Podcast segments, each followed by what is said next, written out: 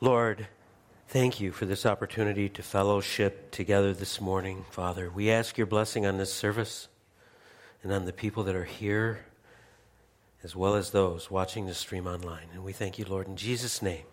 Amen. So, you know, I'm standing back here with Pastor Steve, and I look up at the screen, and it said, Righteousness with Rick Wyffels. And I thought, wow, if that's not an oxymoron. And that got me thinking about oxymorons. And so, my favorite oxymoron sentence is on the green blackboard, they're showing jumbo shrimp, and it's awful good. Usually, Pastor Rick will come up and there'll be an inspiring story to lead us right in. And I was not creative enough to do that, but I did come up with a quick story and a test question.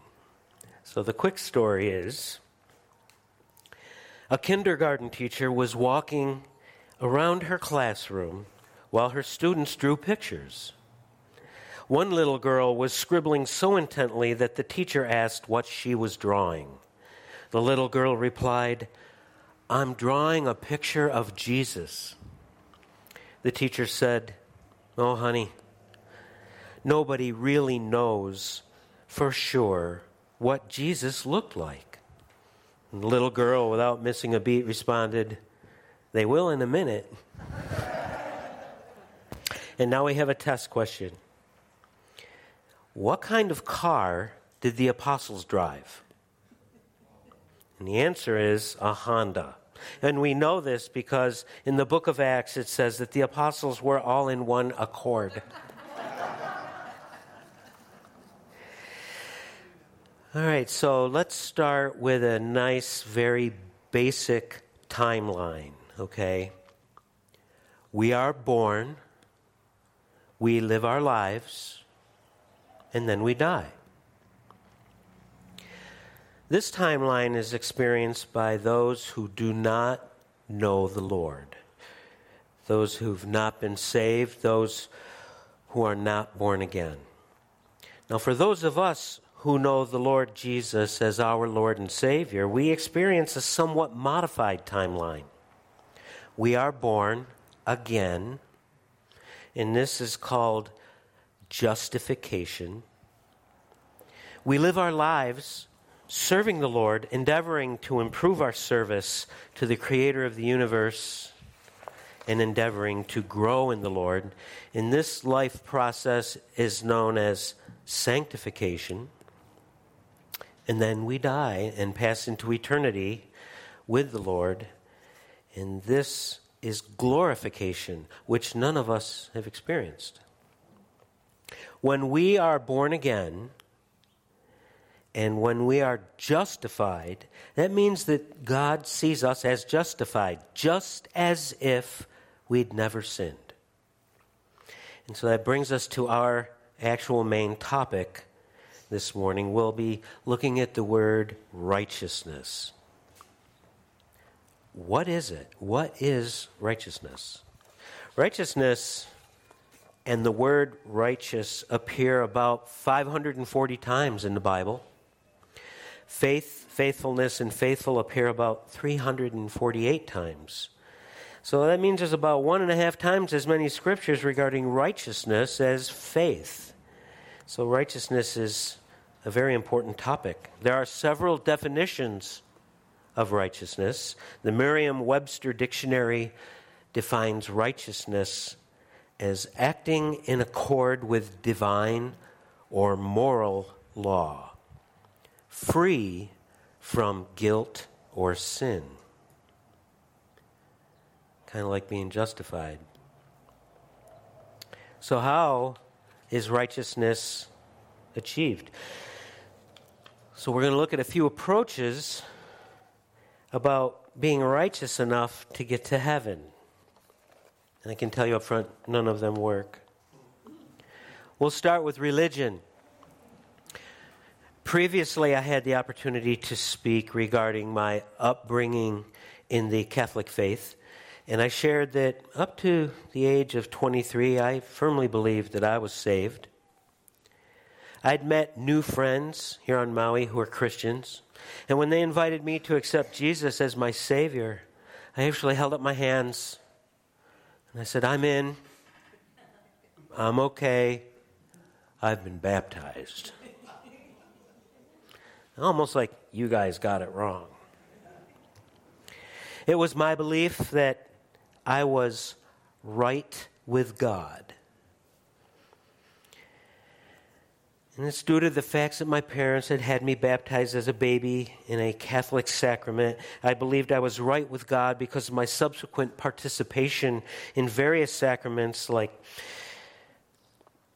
communion, you know, stations of the cross, confirmation, and partaking in other sacraments like confession, where the priest would absolve one from their confessed sins, followed by a litany of prescribed prayers. Ten Our Fathers, five Hail Marys, four acts of contrition. So you'd leave the confessional, you go out there and you do that. Now you get up and it's like, I'm sin free. Actually, I'm deceived. And then there's also the last rites, when the priest absolves you of all the sins of your life on your deathbed, assuring your salvation and passage to heaven. It's a religious approach to righteousness, and it's based on accomplishing these rituals, these works. Things we can say we accomplished in order to be right with God. But in Matthew chapter 7, we see Jesus' reaction to religious efforts in his name. Verse 22 says, Many will say to me in that day, what day is that? Judgment day, I think. And many will say to me in that day, Lord, Lord, have we not prophesied in your name, cast out demons in your name, and done many wonders in your name? Jesus replied, Then I will declare to them, I never knew you. Depart from me, you who practice lawlessness. If you want to follow in your Bible, we're going to look at 1 John chapter 3. First John's right after 2 Peter. You might still have that bookmarked. 1 John chapter 3, verse 4, and it says, Whoever commits sin commits lawlessness. Now, Jesus said, You who practice lawlessness. Whoever commits sin also commits lawlessness. Sin is lawlessness. And you know that He, the Lord, was manifested to take away our sins. And in Him there is no sin. Maybe a definition of righteousness. Whoever sins has neither, neither seen him or known him. And Jesus is saying, I never knew you, depart from me, you who practice lawlessness. It's clear that religious efforts and works are not biblical approaches to righteousness. You know, being free from guilt or sin, being right with God. So the second one, what about my good outweighs my bad? If I do more good than bad in my life, won't this tip the scales in my favor? Not necessarily being religious, but just being more good than bad. In Isaiah chapter 64, verses 6 and 7, it says, But we are all like an unclean thing. We are all like an unclean thing. And all of our righteousnesses are like filthy rags. We all fade as a leaf, and our iniquities, like the wind, have taken us away.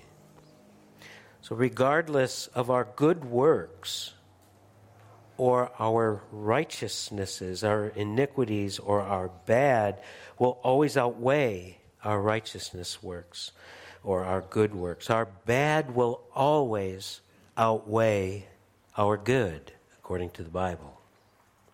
In fact, the Bible says in Paul's letter to the Ephesians, chapter 2, verse 8, For by grace you have been saved, through faith. Grace, undeserved favor. You didn't earn it. Saved through faith. Faith is the evidence of things unseen. So you didn't deserve it, but you believed, and you're saved, not because of yourselves. It's a gift from God. Not works, lest anyone boasts. You're not going to work your way, good or bad, into heaven. Also in Galatians, Paul wrote in Galatians 2 20, 21, I have been crucified with Christ. It is no longer I who live, but Christ lives in me. And the life which I now live in the flesh, I live by faith in the Son of God, who loved me and gave himself for me. I do not set aside the grace of God, for if righteousness comes through the law, then Christ died in vain. So he's not putting aside the undeserved favor from God because he realizes that righteousness can't come from the law. So that approach, good outweighing bad, to righteousness that it's just not valid.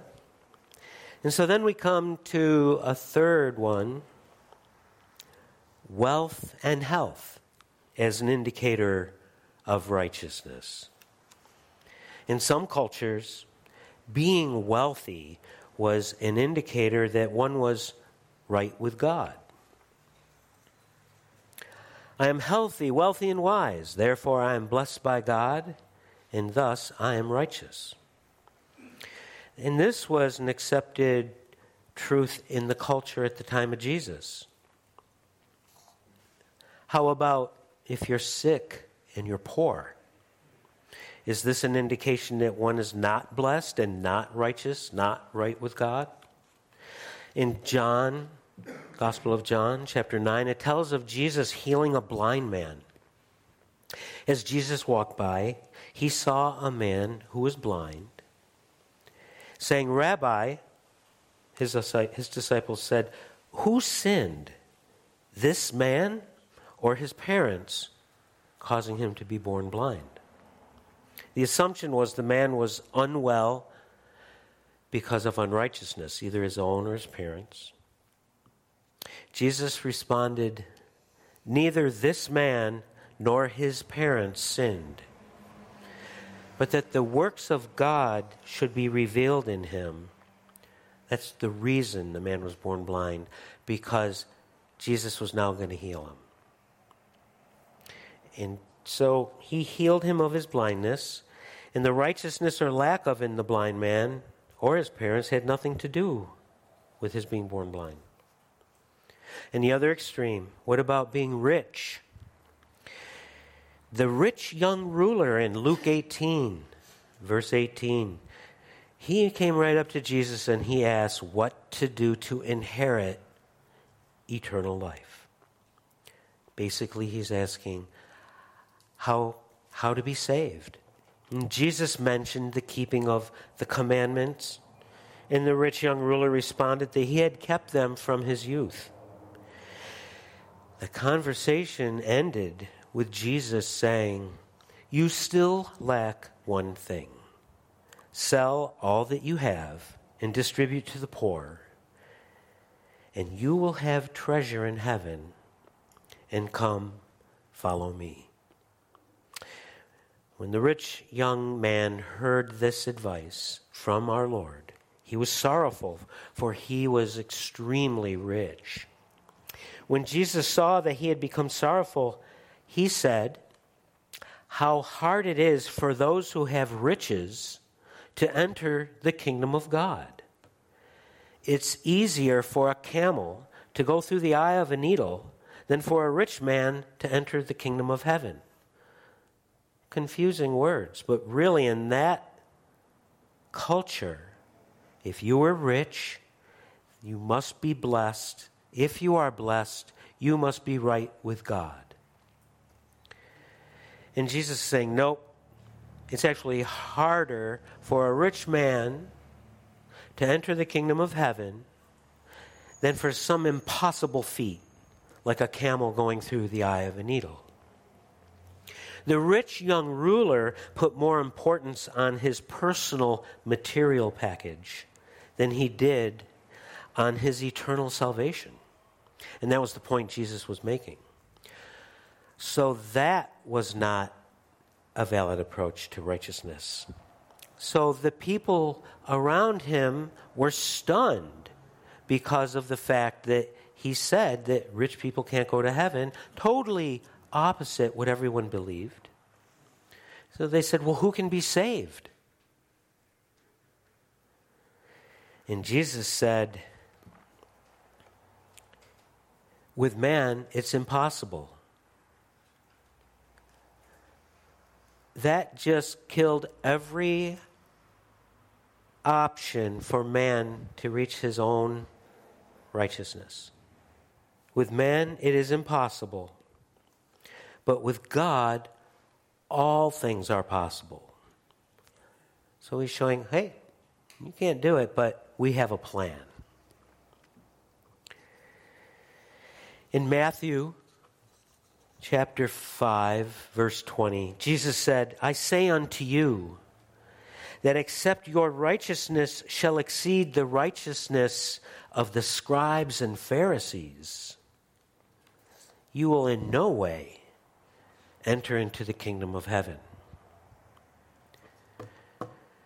Now, the Pharisees, in the eyes of the common people, they were the hat trick. They hit all three. They were considered to be religious they were considered that they did good works and that they were wealthy. And Jesus said, No, you got to be better than that, or it's not going to happen. You're not getting in. So I think a lot of people were a little confused with, with what the Lord was saying. So we see that riches does not make one righteous or right with God. And according to Jesus, God has another plan. So let's take a quick look at who Jesus is. I have a lot of colleagues and work associates out there in the world who don't believe that Jesus is God. They don't believe in the Trinity. They might believe that Jesus is Michael the archangel's brother uh, it's amazing the different things that we see that people around us believe, and they're deceived. Now, Matthew's gospel, it shared the announcement of the birth of Jesus in Matthew chapter 1. An angel of the Lord appeared to Joseph in a dream and said, Mary will bring forth a son, and you will call his name Jesus for he will save his people from their sins. Who then can be saved? So all this was done that it might be fulfilled, which was spoken by the Lord through the prophet, saying, Behold, the virgin shall be with child, and shall bear a son, and they shall call his name Emmanuel, which is translated God with us. So, here, right in the beginning of the Gospels, we see the proclamation that this child will be born. His name will be Jesus. He will save his people from his sins, and he's God. What else can we say regarding who Jesus is? In the Gospels, there are genealogies that tell us a lot about Jesus. In the Gospel of Matthew, the genealogy goes back to Abraham. And that's important because it shows that Jesus is not only a son of Abraham and therefore a Jew, but Jesus is also a descendant of King David, qualifying Jesus as king. The Gospel of Matthew describes Jesus as king. The Gospel of Mark portrays Jesus as the suffering servant. Now, in the Jewish culture, servants did not have a genealogy, and there is no genealogy in the Gospel of Mark. In the Gospel of Luke, which was written by a physician, Dr. Luke, the genealogy goes all the way back to Adam. Shows man, shows Jesus as a man, which is how the Gospel of Luke portrays Jesus. And now, my favorite, the Gospel of John. The Gospel of John, the genealogy reveals Jesus as God. And it says, In the beginning was the Word, and the Word was with God, and the Word was God. He, the Word, was in the beginning with God, and all things were made through him, the Word. And without him, nothing was made that was made. He was in the world, and the world was made through him, and the world did not know him. And the Word became flesh and dwelt among us, and we beheld his glory. Now, in today's modern English, it'd be more like, Whoa, God came down, put skin on. We saw it. We saw it. They're talking about glory, glorification. So we see Jesus as God in the flesh, King of kings, fully man, and fully God. Since the fall of Adam and Eve, sin has been in the world. The Bible states in Romans that the wages of sin is death. But the gift of God is eternal life in our Lord Jesus Christ. So, what is the gift of God? The gift of God, the gift from God is God became a man, put on skin, and paid the wages of skin of sin by dying on the cross for us. The righteous one came down from heaven and paid the ultimate price. Sort of like a man is in court and he has just been found guilty. And the judge up above says, You are guilty. I condemn you to death. Then the judge stands up, comes down from his high place, takes off his glorious robes, and he says, I will die in your place. It's a similar situation. The Bible message says that if you believe faith, that Jesus' death on the cross is sufficient to provide complete forgiveness of sins, you will be saved. John 3:16 says for God so loved the world that he gave his only begotten son that whosoever believes faith in him should not perish but have everlasting life. Remember, the rich young ruler was asking, What shall I do to inherit eternal life? So, what actually happens regarding righteousness once we believe and trust in Jesus? Romans 5:19 says for as by one man's Adam's disobedience many were made sinners so by the obedience of one, Jesus, shall many be made righteous.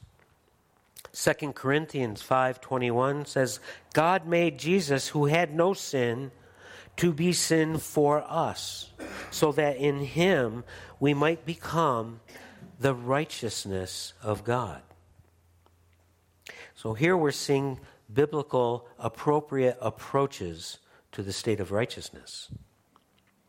My personal take on righteousness, on the righteousness of God, there's no Satan. No Satan existing. There's no temptation. There's no awareness of sin. There's no knowledge of good and evil.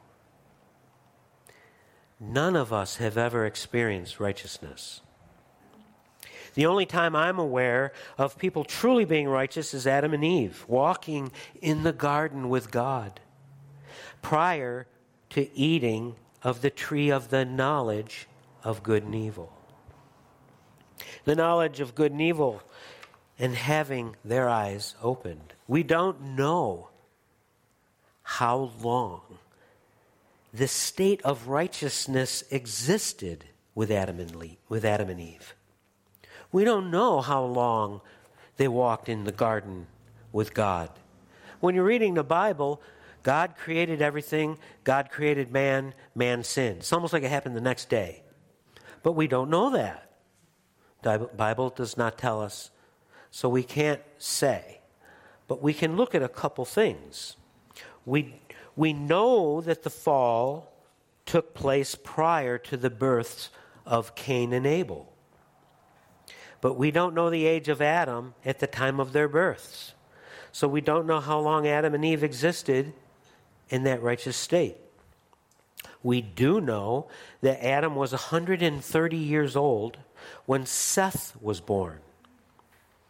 So Seth was the next in line after Adam in this genealogy in Luke that led up to our Lord.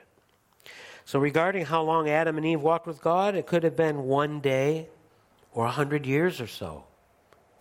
We're not told.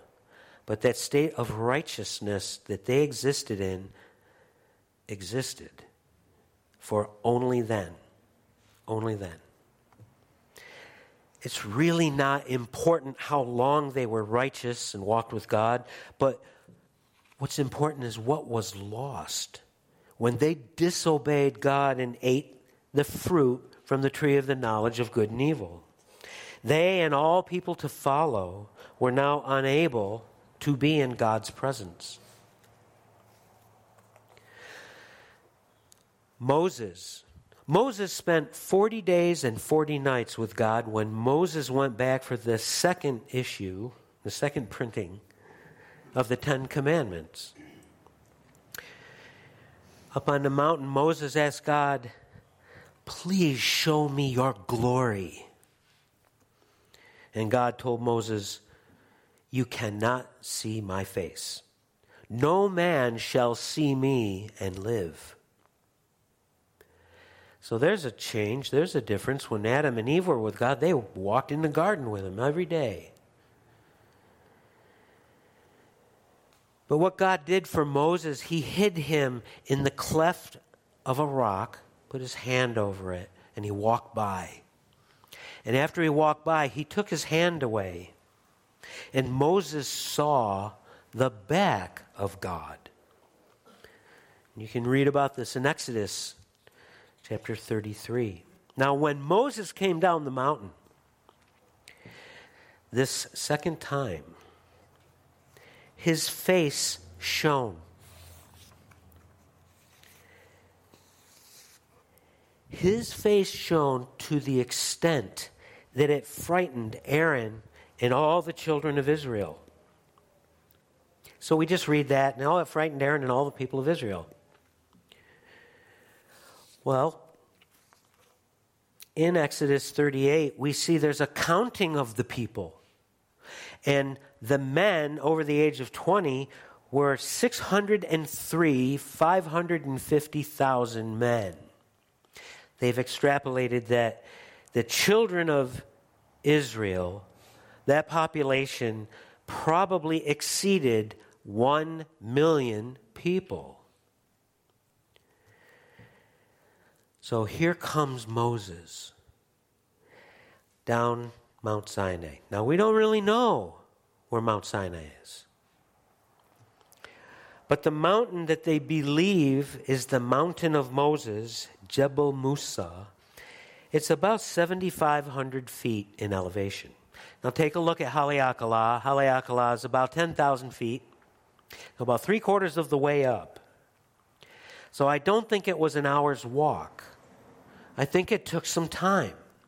So here are one million people looking up at the mountain, and they see this glow coming down the mountain, and it's glowing so intently that they're scared. Oh my God, what is that? In fact, they get down. They were so scared, they said, Please, we have to cover your face. And they covered his face with a veil just so they could be in his presence. The Shekinah glory of God, proximity to God. Jesus shone with Shekinah glory at the Transfiguration. It's almost like he dropped his skin suit and revealed his true self. And the disciples that were there were completely blown away by it. The Apostle John tells us in Revelation that Jesus appeared like the sun shining in its strength. So it wasn't a dying D cell battery flashlight kind of illumination for any of these situations. Now, older, ancient Jewish scribes have suggested in their writings that prior to the fall, Adam and Eve were clothed in light. Because of their proximity to God, they were clothed in light. Now, that's not in the Bible, but it makes sense. We've seen the proximity to God just looking at his backside with a hand protecting him. He shone so brightly I mean, here comes Moses down the mountain, probably partly at night, even during the day. Imagine how Adam and Eve might have shone being in God's presence and what they experienced what when they fell into sin. After walking with God and being clothed in light possibly. And they fell into sin. The classic I heard your voice in the garden and I was afraid because I was naked and I hid myself. Maybe that light went away. He's like, whoa, what have we done? Imagine righteousness from their point of view and then losing it, it crushing, realizing what they'd lost. Genesis 15. Abraham is talking with God. And God said, Look towards heaven and count the stars if you are able to number them. And God said to Abraham, So shall your descendants be. And Abraham believed in the Lord, and, the, and God accounted it to him for righteousness. Interesting, when Abraham died, he didn't go to heaven. Jesus had not yet died on the cross to pay for our sin. The wages of sin is death. So, what God did is He gave Abraham a righteousness credit card, and He imputed righteousness to Abraham. So Abraham died, went to Abraham's bosom, as any of the other Old Testament saints that were in Abraham's bosom.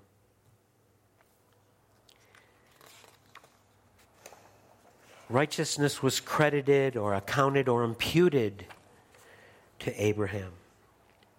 Now, believers in Jesus benefit because now to be absent from the body is to be present with the Lord. We don't go to Abraham's bosom. We're immediately with the Lord, experiencing glorification. Because God sees believers as righteous or being right with God. Let's stand.